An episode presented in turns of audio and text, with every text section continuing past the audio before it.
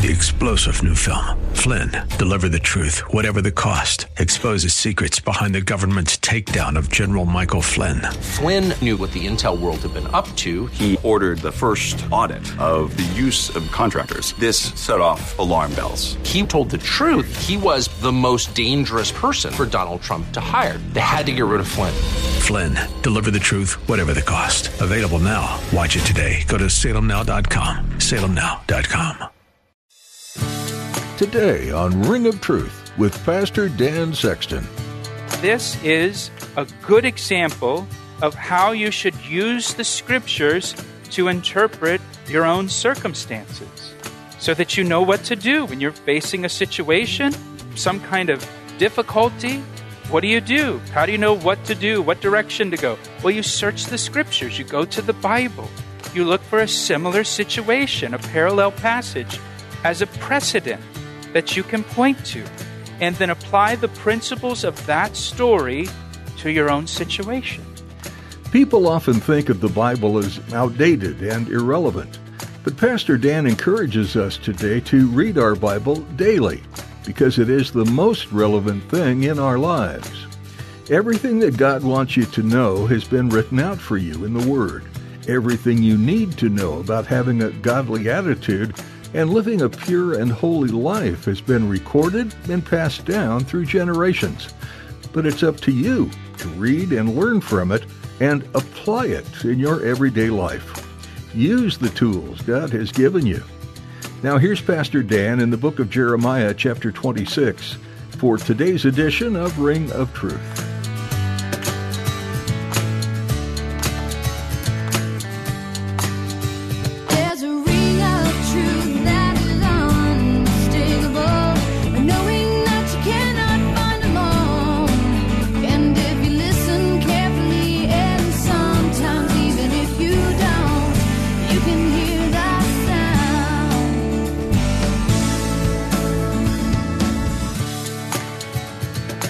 The end of verse 9, it says, All of the people were gathered against Jeremiah in the temple.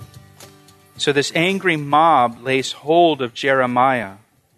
And verse 10, when the princes of Judah, so this would be the political leaders, when the princes of Judah heard these things, they came up from the king's house. Notice the, the geographical reference here. You go up from the king's house to the temple and they sat down in the entry of the new gate of the Lord's house. And the priests and the prophets spoke to the princes and all the people. So the, the political leaders, the princes, they hear the commotion of what's going on in the temple. They go up to the temple. It says they sit in the gate. That's where the, the judges would sit in the gate when they were going to have court.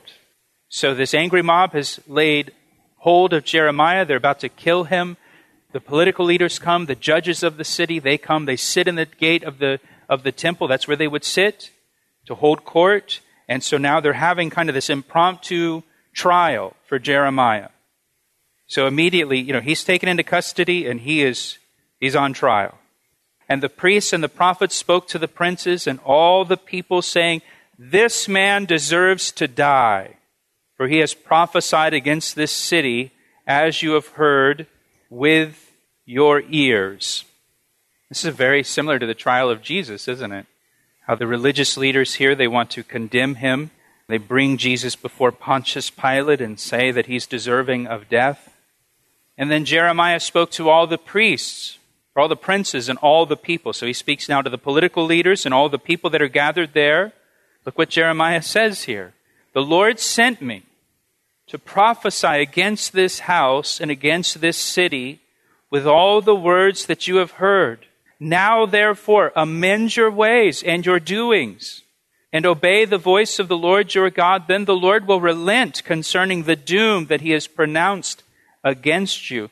As for me, here I am, in your hand. Do with me as seems good and proper to you. But know for certain that if you put me to death, you will surely bring innocent blood on yourselves, on the city and on its inhabitants. For truly the Lord has sent me to you to speak all these words in your hearing. Jeremiah, I love this, he defended the message that he preached. As he says, it's directly from God, even facing death. He doesn't diminish the word. He doesn't diminish the word.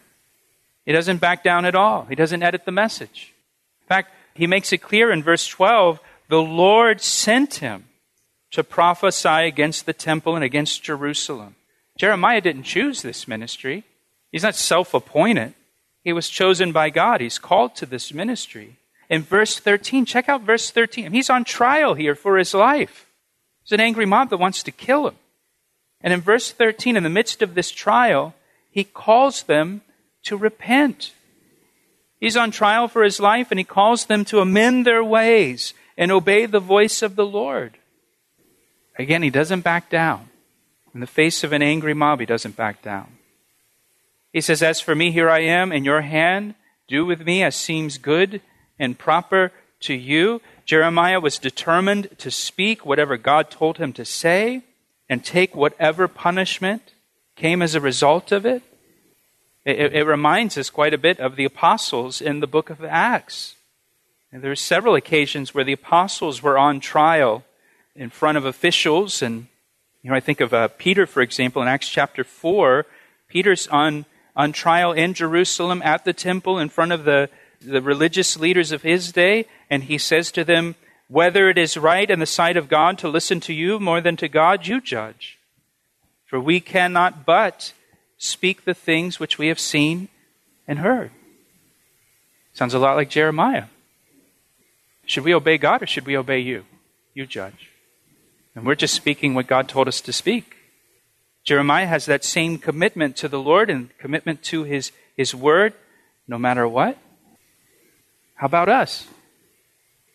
Do we have the same commitment to God's word? What about when your job's on the line?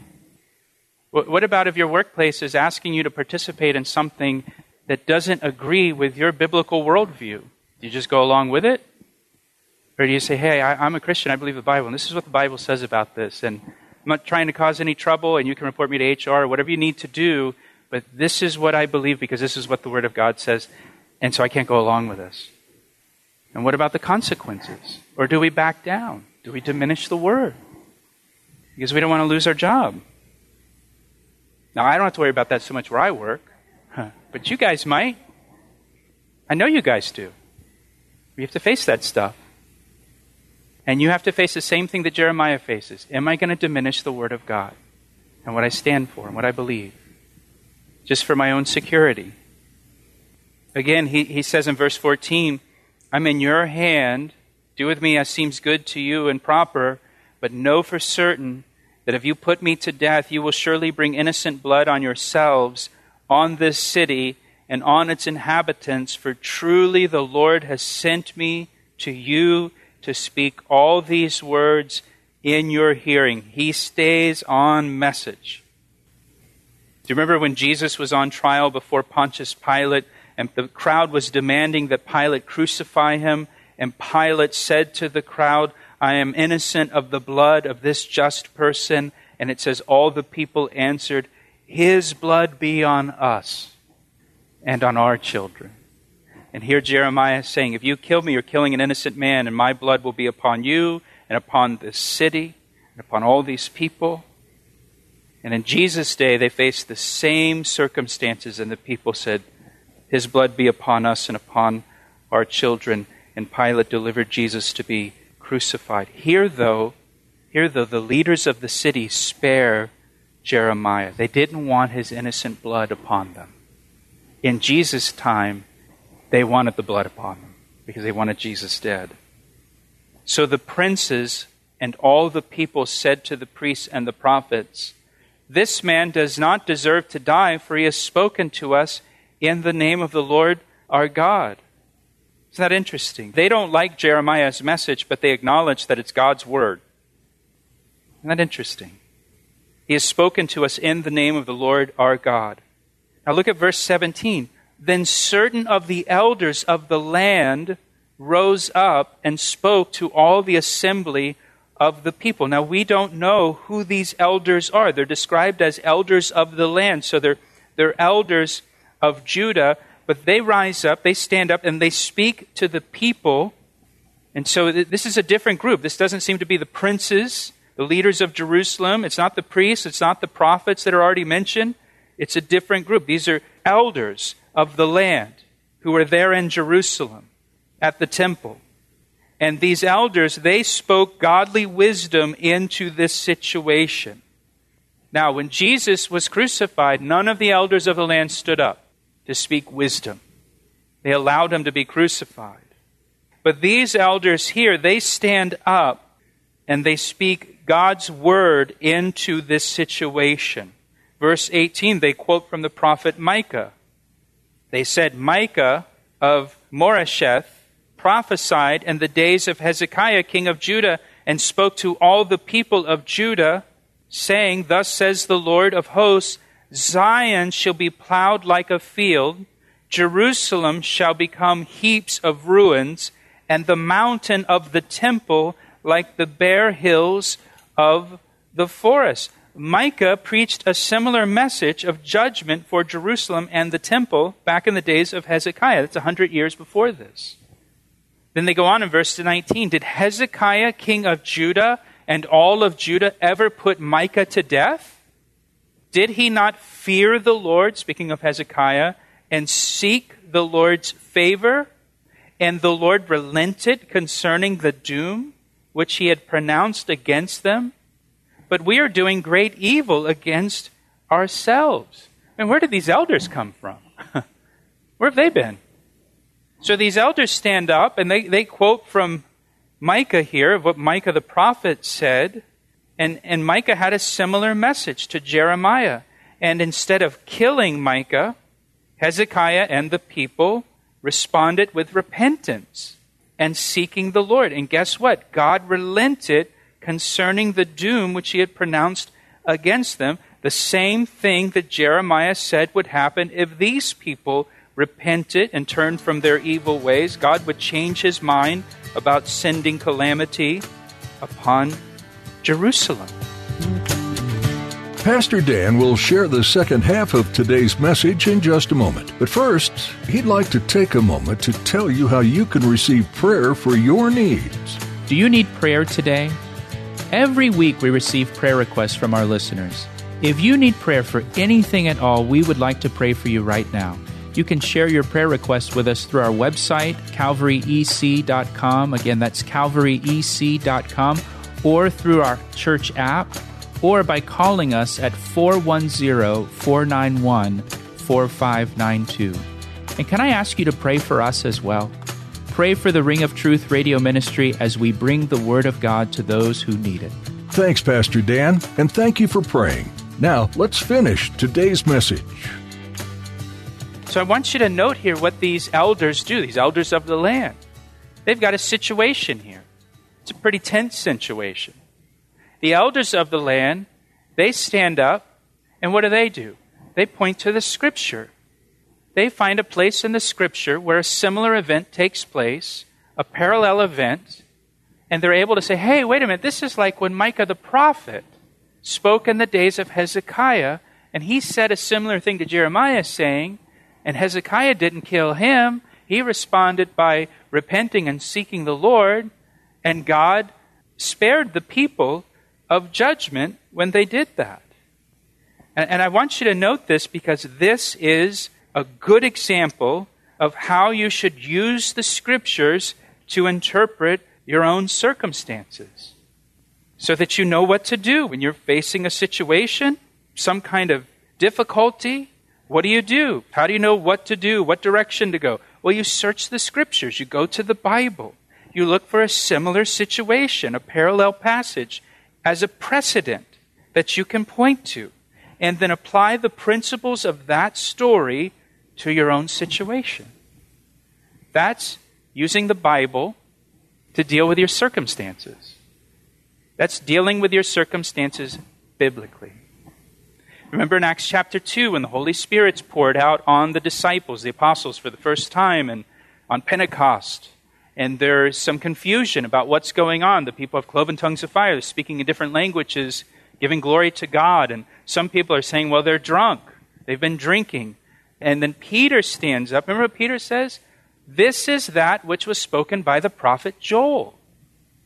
What does Peter do to explain what's going on? He points to the scripture, he points to a verse. This is from Joel chapter 2. That's what's happening here. This is that which was spoken by the prophet Joel. And that's what you always want to be able to do. You always want to be able to point to a passage of Scripture, or point to a verse, or point to several verses, and say, This is that which was spoken in the Word of God or this is a parallel situation. This is a similar situation to what we're facing. And here's what the Bible says happened here. And this is what they did. And so this is what we should do. And we use the Bible as our blueprint. And we use the Bible as our grid that we overlay on top of our circumstances. And we allow the Bible now to steer us and guide us through those circumstances. That's what these elders of the land do here. It's remarkable. So they bring up Micah and how Hezekiah responded to Micah, who had the same message as Jeremiah. And then look at the end of verse 19 again. But we are doing great evil against ourselves because they want to kill Jeremiah.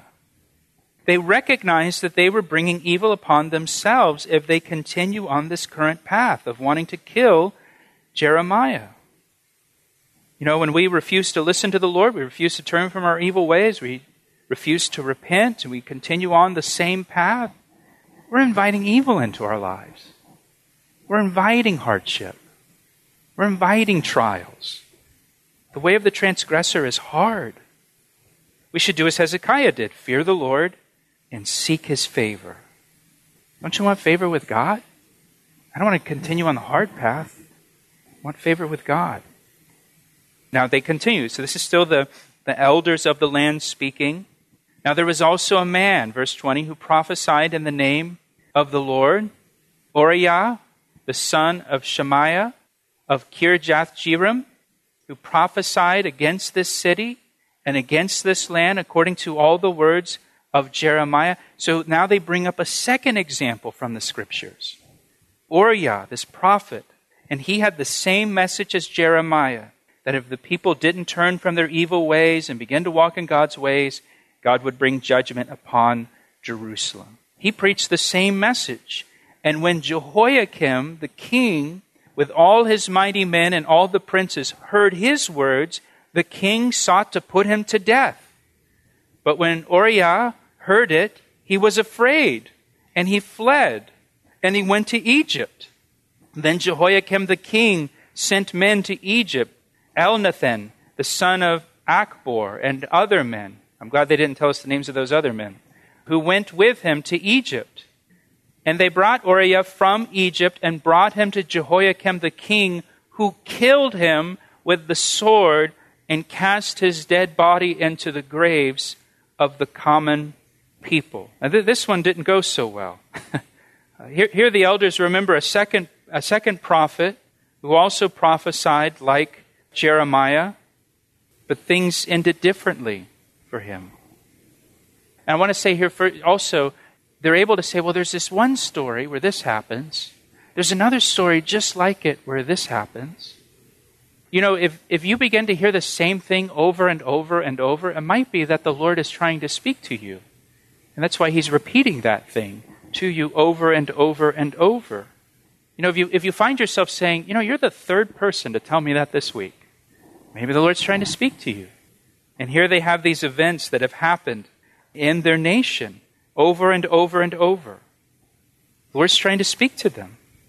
And they have this second story here of Uriah, who is put to death by Jehoiakim the king. Now, now why do the elders bring this up? Why do they mention this story? This, this seems to, to contradict the last story about Hezekiah and Micah the prophet. The reason that they bring it up here is because when Jehoiakim put this prophet to death, the elders didn't speak up when that happened, and they should have. They remained silent, and they just allowed it to happen. They allowed the king to do that kind of unchallenged. And they should have spoken up then, but they didn't. They didn't do the right thing.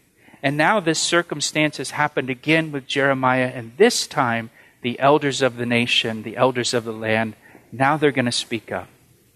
They didn't speak up when Uriah was brought before Jehoiakim for preaching the truth of God, and they just stood by silently as he was killed. Now Jeremiah faces the same fate, and this time they say, you know what, we're going to do the right thing. And we're going to speak up here.